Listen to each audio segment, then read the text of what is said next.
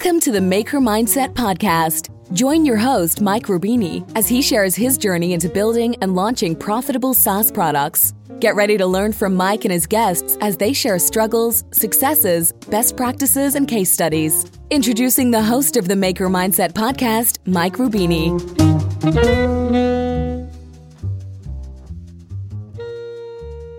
Hello and welcome to this new episode of the Maker Mindset podcast with yours truly, Mike Rubini.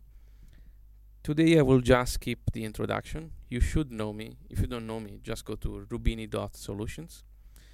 Um, because we are talking about a subject that uh, I truly respect and I truly consider um, valuable.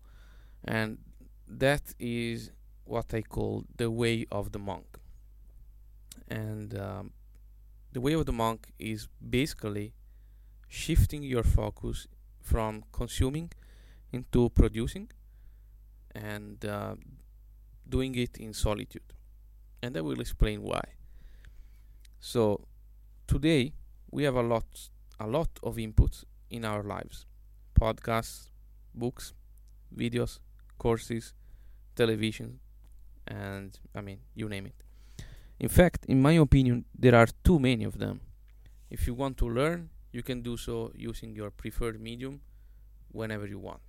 You can listen to a podcast while driving, while at the gym, or even while showering.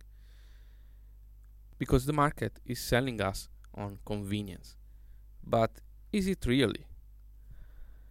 In our search, it's easy to just keep going. The internet has tons of info on of basically virtually any subject, uh, and theoretically, we could never stop digesting information on what we want to learn.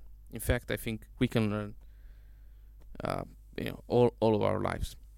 But because learning is so convenient nowadays, are we really learning? It's easy to fool ourselves into thinking that we are studying or learning when in fact we are entertaining ourselves. That's what we are doing. Guys, be honest with yourselves. So, learning is the new entertainment. That's what it is. And I think a very good way to unfool ourselves is to learn only when we are trying to solve a real specific problem. That way, we can learn with a specific goal in mind and um, why we are taking an online course or reading a book should be very clear in our mind and should be also like should have a real outcome a real thing where we can apply that. Of course it's absolutely fine to read just for pleasure or even listen to a podcast like this one just to calm down uh, but we should be aware of why we are doing it. That's a that's what i want to uh, shed some light on to today.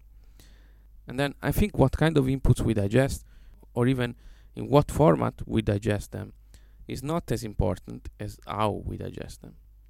So I think introspection is key. Introspection and alone time can absolutely help us to maximize our learning time and improve our learning efficiency so that we can retain more information. For this reason, I embrace what I call the way of the monk. This involves isolating myself from all inputs in order to find clarity. Isolating myself includes isolating from people because people are, are very strong inputs. Let's just not forget that. And this is why I tend to work with less people as possible. And this is why I was recently excited to go to Portugal because I can isolate it even more. Because when you go to, uh, you know, let let's say you go to buy bread or something, you subconsciously you hear people talking about, you know, uh, all the sub all the subjects, all popular subjects like. Uh, I don't know. Now it's March 2020, and uh, actually it's April 2020 while I record this, and uh, people are talking about coronavirus all the time. So you want to isolate yourself for from that uh, talk, and I was excited to go to, to Portugal because guess what? I don't understand the language, and so I'm isolating myself even more. So I constantly try to balance inputs and outputs to choose what to bring with me in my journey uh, from what I just learned and whatnot. So I think this is very important so that I can filter reality through the lenses of what I just learned and in a way make my own reality. Alone time is very important again so that we can now audit what we are doing right now, implement ideas right away, and begin a feedback loop. So I hope you again appreciate this podcast and this uh, way of the monk, as I call it.